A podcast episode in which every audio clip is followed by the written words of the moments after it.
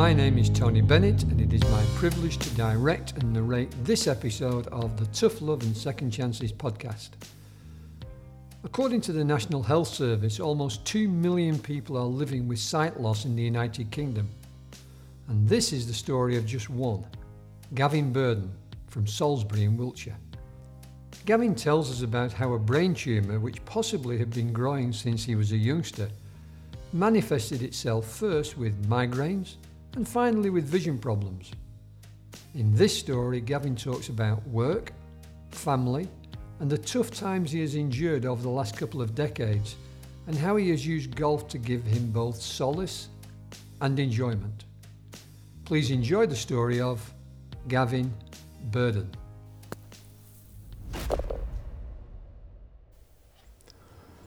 In 1995, Gavin Burden was a fit and active young man of 21, working as a carpenter in Salisbury in the southwest of England while thinking about career options. Free time usually meant a group of friends getting together and playing football.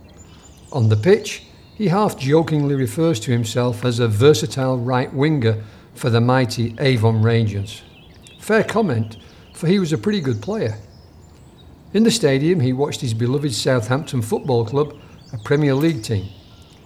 Peter Shilton, Danny Wallace, Matt Le Tissier were his heroes. Gavin even followed the team to Hamburg with his dad for the UEFA Cup. At that time, Gavin had been suffering from migraines for two years, and when playing football, he'd started to struggle with his vision. One Sunday morning, I was playing football and couldn't work out whether I could see three footballs or no footballs at all. It was strange and alarming, and deep down, I knew something was wrong. Gavin drove his car home and made an appointment with his GP. Then everything changed. On December 3, 1995, Gavin was diagnosed with a tumour in his brain. At 8am that day at Southampton General Hospital, Gavin's surgeon, Peter Lees, carried out a craniotomy to try and save Gavin's sight. The medical team were cautiously hopeful they could remove the tumour, but there was also a 50% chance of a brain hemorrhage due to the amount of Nurofen Gavin had been taking for the pain. Eight hours in theatre found that the tumour was lodged in an area too complex to remove safely without potential catastrophic side effects. It was the size of an egg. The medics believed that Gavin could have harboured the slow growing tumour since as young as five years old. The condition caused Gavin to suffer sight loss of 75%, horrendous news for Gavin and his family. The one positive? It was benign. All the work from here would be about pain management and Gavin's long term welfare. This wasn't straightforward. Cerebral shunts had to be fitted into his skull to treat hydrocephalus, the swelling of the brain from the tumour. Three times in the three years that followed, further operations had been required to replace these shunts. They are still doing their job today. They told me this type of tumour was a one in a million chance. I was devastated to be told about my sight loss. It's amazing to think that I've now lived with a tumour for more than 25 years. I have had to overcome many hurdles, and I'm still doing so to this day. Usually, the pain, if any, is very manageable, but the demands on life in general are greater and greater. Losing your sight is very difficult to explain, but we can all imagine it, can't we? In my case, it has become more difficult over the years. I'm being put to the test all of the time, as I have had to cope with my working career and now raising my family. I do have negative thoughts from time to time, and I've had a couple of occasions where I've really just wanted to end it. But my willpower has kept me going. As Gavin relates these thoughts, you can understand how his lack of sight has produced more than a physical darkness over two and a half decades. But human beings frequently have something inside them that helps to adapt to new circumstances. In short, the survival instinct. Gavin has certainly adapted well, including turning a series of jobs into a varied and fulfilling career from working with young adults with learning disabilities to developing the commercial areas of his local newspaper, the Salisbury Journal, to his most recent role in property management. It was during his time at the Journal that Gavin met local businesswoman Lindsay, leading to marriage and children, Frankie aged 9 and Maisie aged 11. Throughout Gavin's struggles over the first 15 years after surgery, he missed the ease of sociability and competitive camaraderie that football offered him as a young man. He still got out there, including taking a five day trek across the Atlas Mountains in Morocco in 1998 to raise money for the Guide Dogs for the Blind Association. Nevertheless, a certain insularity took hold, affecting both his confidence and his once positive outlook. Old friends and colleagues were very sympathetic at the time, but that's not really what I was after. They used to ask me how much of my sight I had actually lost. I didn't know any figures at the time, and how do you really answer that question? In something of a private joke with myself, I would throw back at them, I've lost 37%. And this officially sounded quite a good answer. Until one day, when I went to see my ophthalmologist up at Salisbury District Hospital, he'd actually informed me that he could give me a very, very accurate figure of the sight loss, that being 75%. Even though nothing had changed physically at the time, this news really knocked me for six. For a long, long time, it was hard to handle. One feature of Gavin's condition is that while he can't see any detail out of his left eye, as it is completely blurred, he does have what he describes as some tunnel vision in his right eye. This had advantages. For instance, I found that I could still enjoy going to St Mary's to watch Southampton FC, though I'd have to sit well back in the stadium and from the pitch to follow the action with my tunnel vision. Sometimes you want to shut your eyes anyway, as the performances have been that bad in recent years. This advantage of narrow sight, if you could call it that, also brought him a defining moment in 2010 while Gavin caught the park and ride bus to work in Salisbury. I'd like to get there nicely on time, so I'd often find myself talking to the park and ride site manager, Pete. He was a lovely guy, and as soon as I realised he loved playing golf, I started to think to myself, despite my vision issues, I might too be able to concentrate and focus enough on the golf ball when swinging the club. Pete actively encouraged me and said he'd gladly host me at his local club. I hate getting lifts off people, feeling dependent on others. When I lost my license 25 years ago, it was soul destroying, and it is so, so raw now. Raising a family, even more so. I just can't get the kids in a car and pop them somewhere just for the day or just for a few hours. They might only be five minutes away. So you've got to do all that planning to go somewhere, and it could take you over an hour when it's only a couple of miles up the road.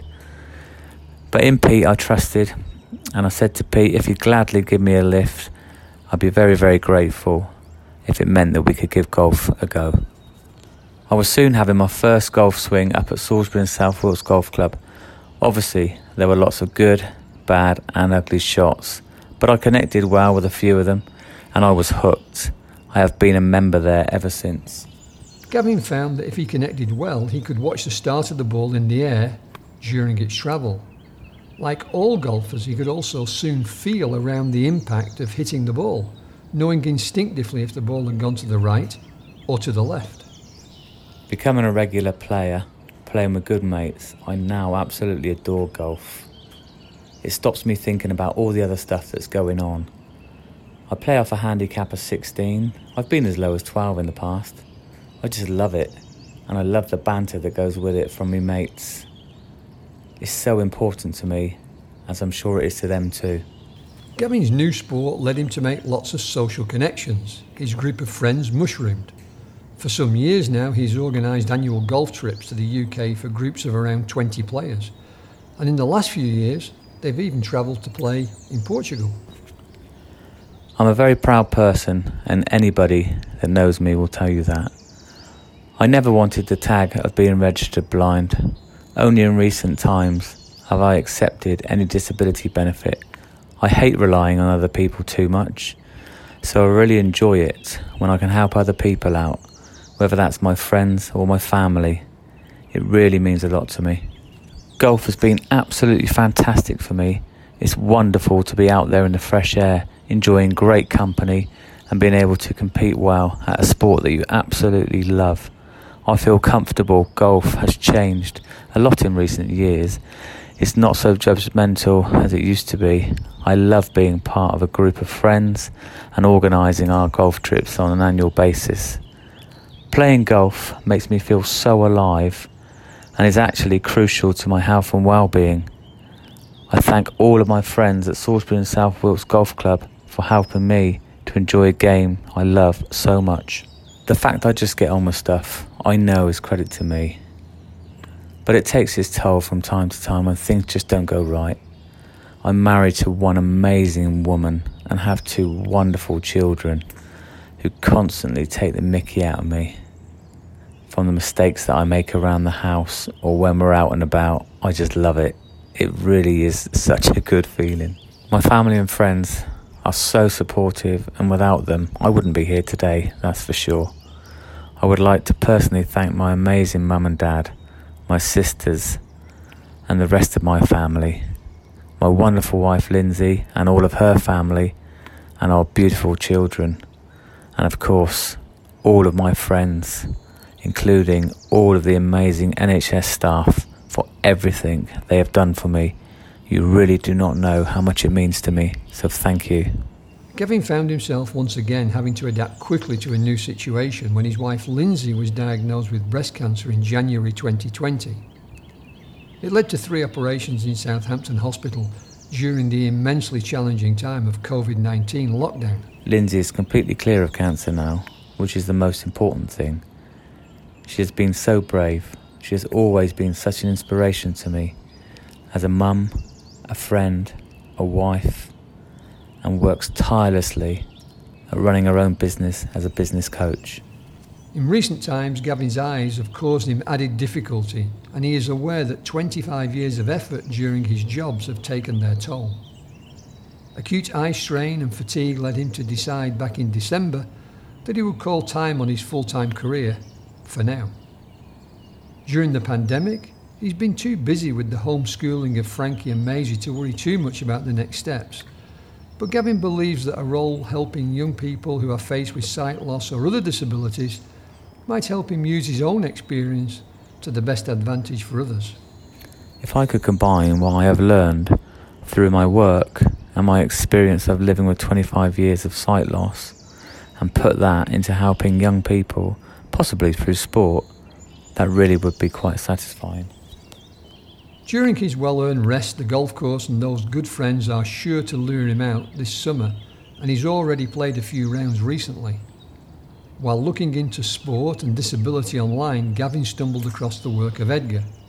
While England Golf holds an annual championship for golfers with disability, Gavin has fond memories of competing in such an event nine years ago, held at the Shire Golf Club in London. He hopes to enter similar tournaments again soon.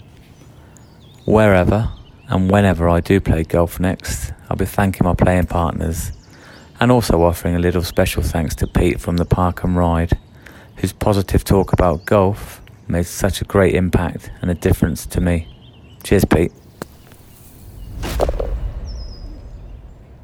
My sincere thanks go to our writer Ben Evans for more information about EDGA, please visit edgagolf.com and please stay tuned for the next episode of the Tough Love and Second Chances podcast.